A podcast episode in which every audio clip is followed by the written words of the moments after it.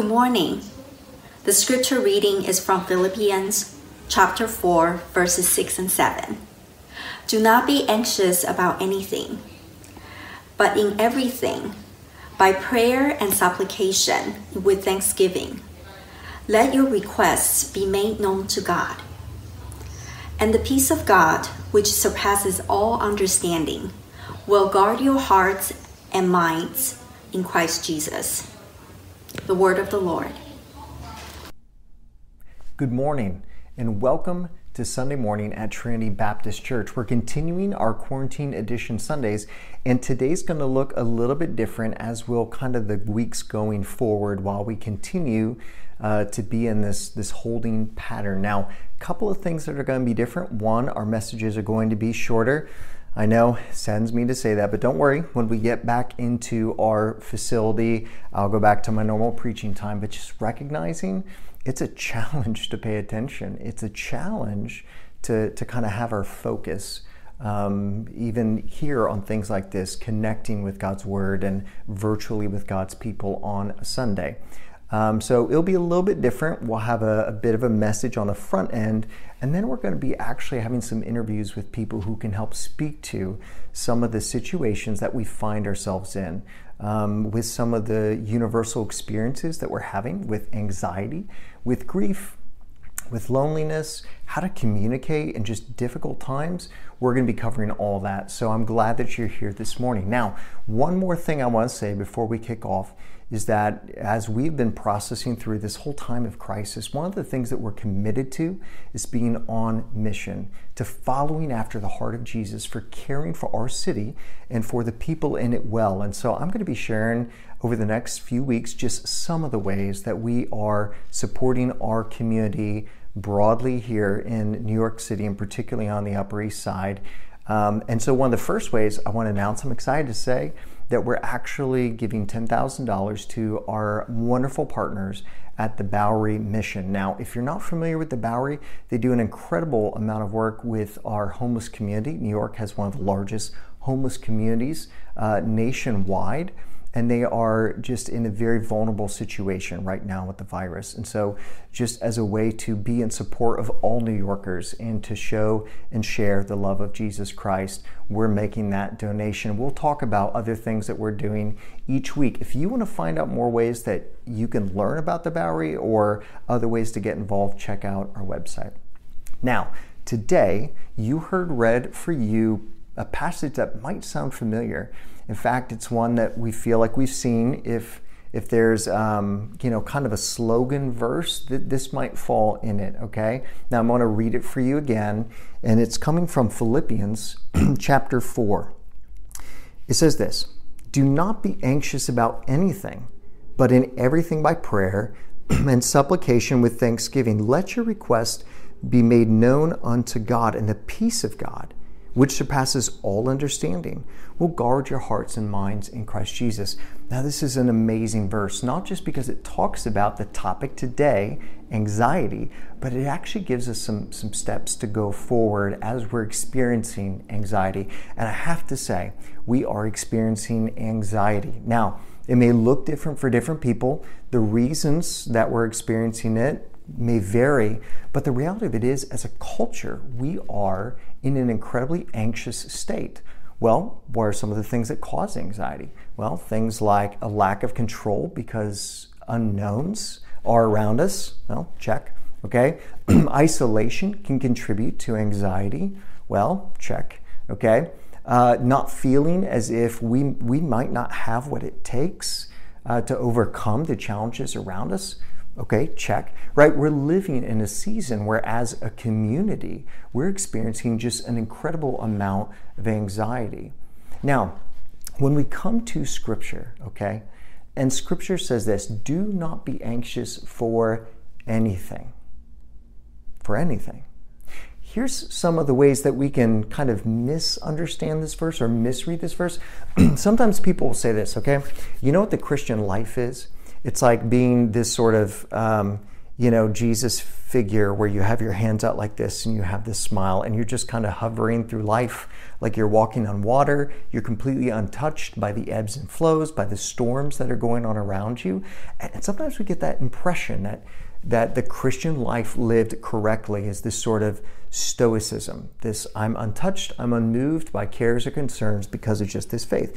And if and if we're careful not to kind of look at what all of Scripture has to say about this, it could be easy to kind of misunderstand what this verse is saying. You know, when Paul says, "Don't be anxious for anything," that word there that he uses for anxious is actually a very flexible word. It has a broad, what we'll call a semantic range, where it can kind of be interpreted some different ways depending on the context. So, for example, in the English language, right, love is a very broad word. Okay, I can talk about how I love my cat. I can talk about how I love a good steak. I can talk about how I love my son. I can talk about how I love my wife. And it's all the word love, okay? But they're actually all pretty different, right? And we kind of intuitively get that and understand that.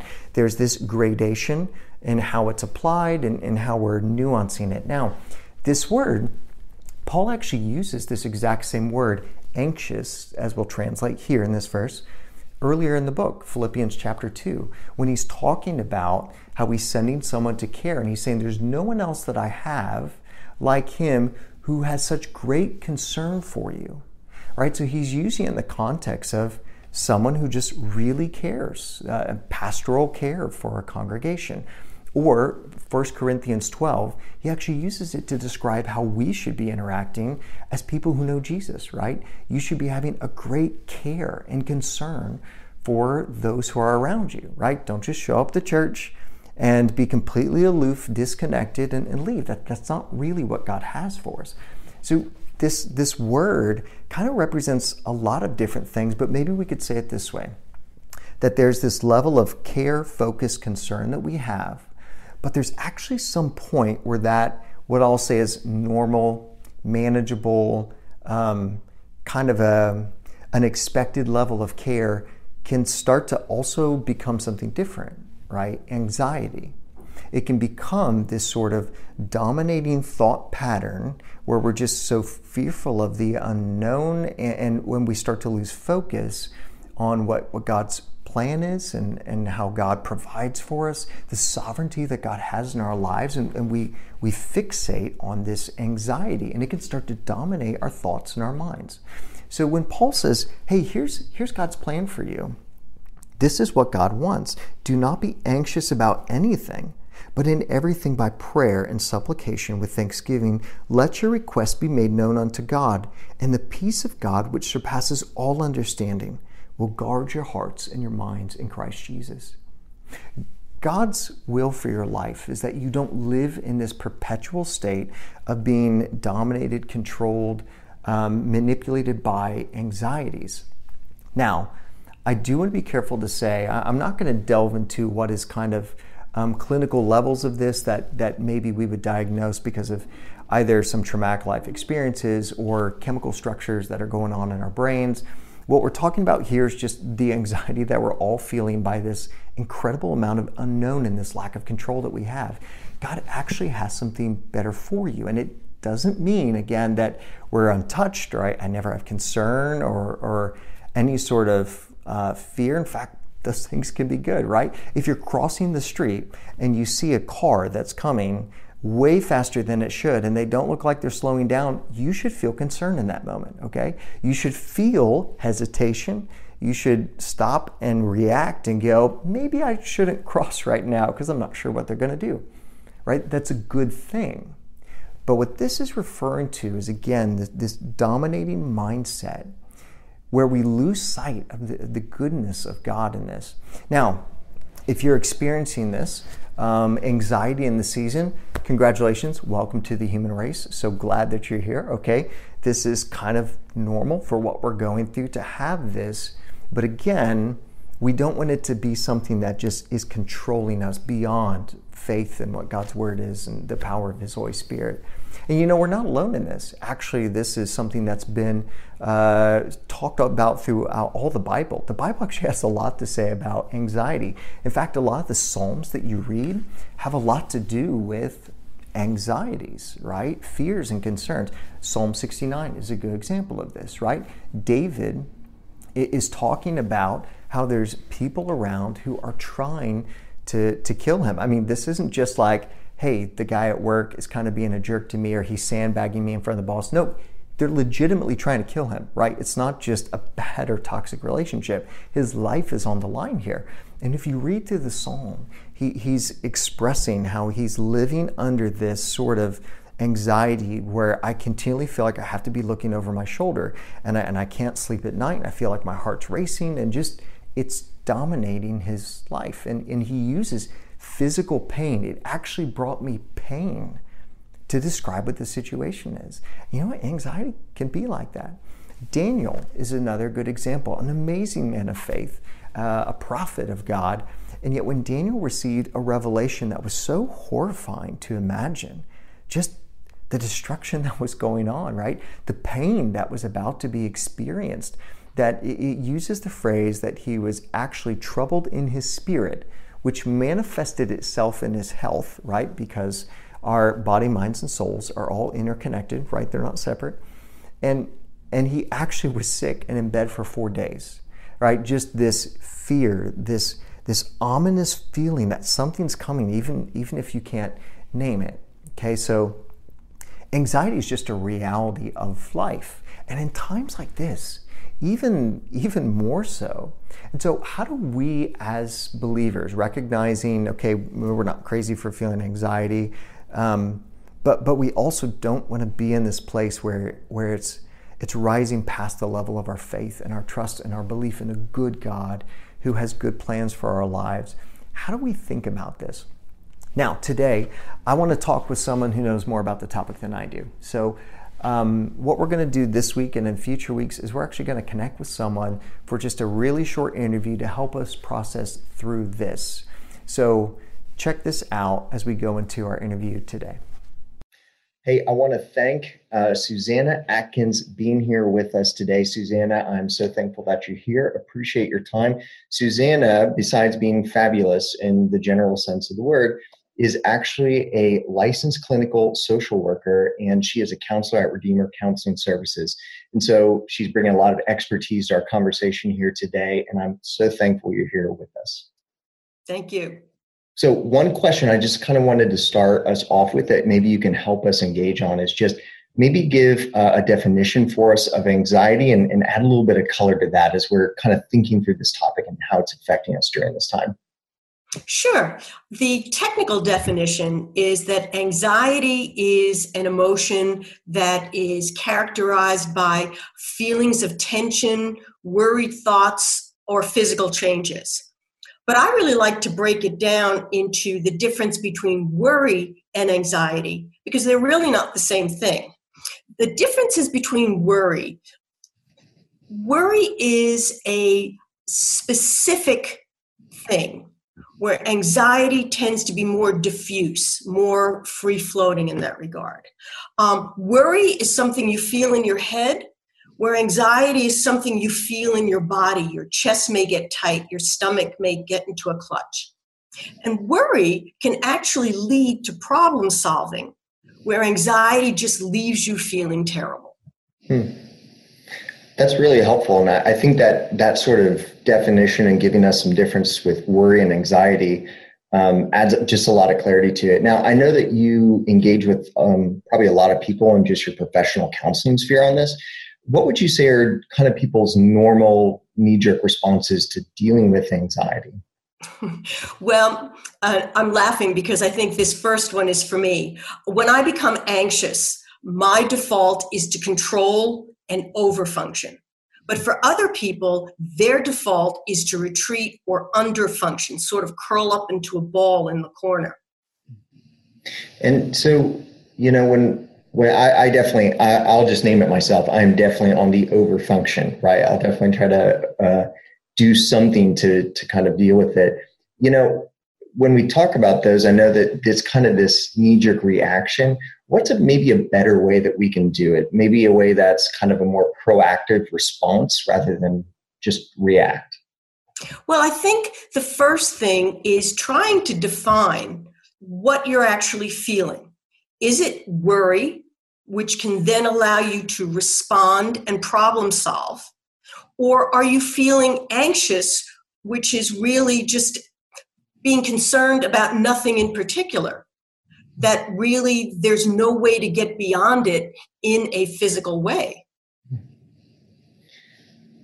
Uh, so when how would you give us maybe just a little bit of a thought on how can we start the process of trying to identify maybe what that what that thing is for us because maybe right now i can feel this general sense but um, well i'll just put it this way. I'm asking for a friend okay? How do we get to name maybe what that is to start that journey for more, more proactive response?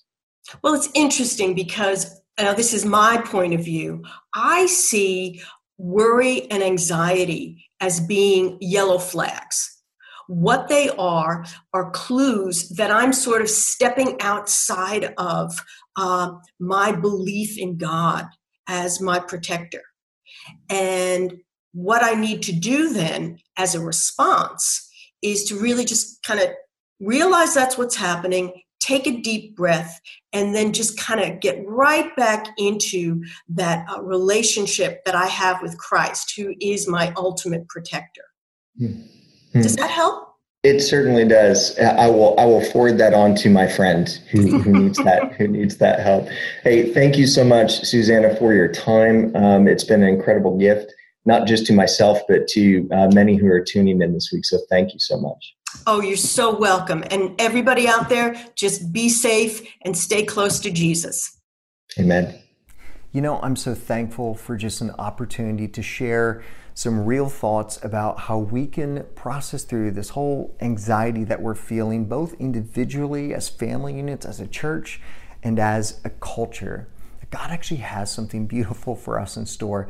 And I want to close today with maybe just this thought of okay, what do I do from here? What are maybe some next steps, some ways I can practically um, look to exchange my, my burdens, my fears, my lack of faith for just a trust in a God whose goodness is everlasting.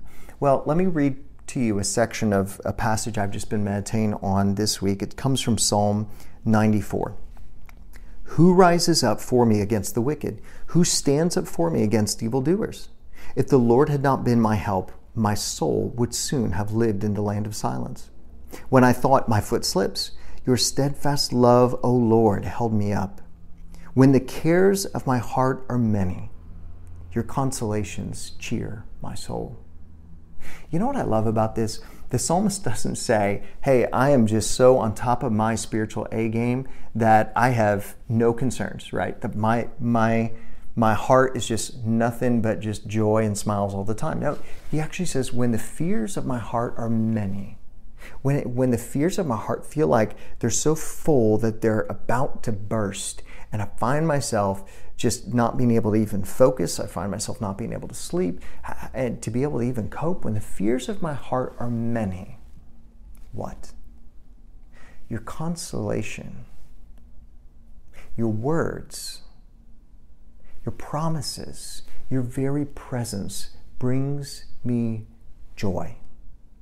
Joy in the midst of all of the concerns.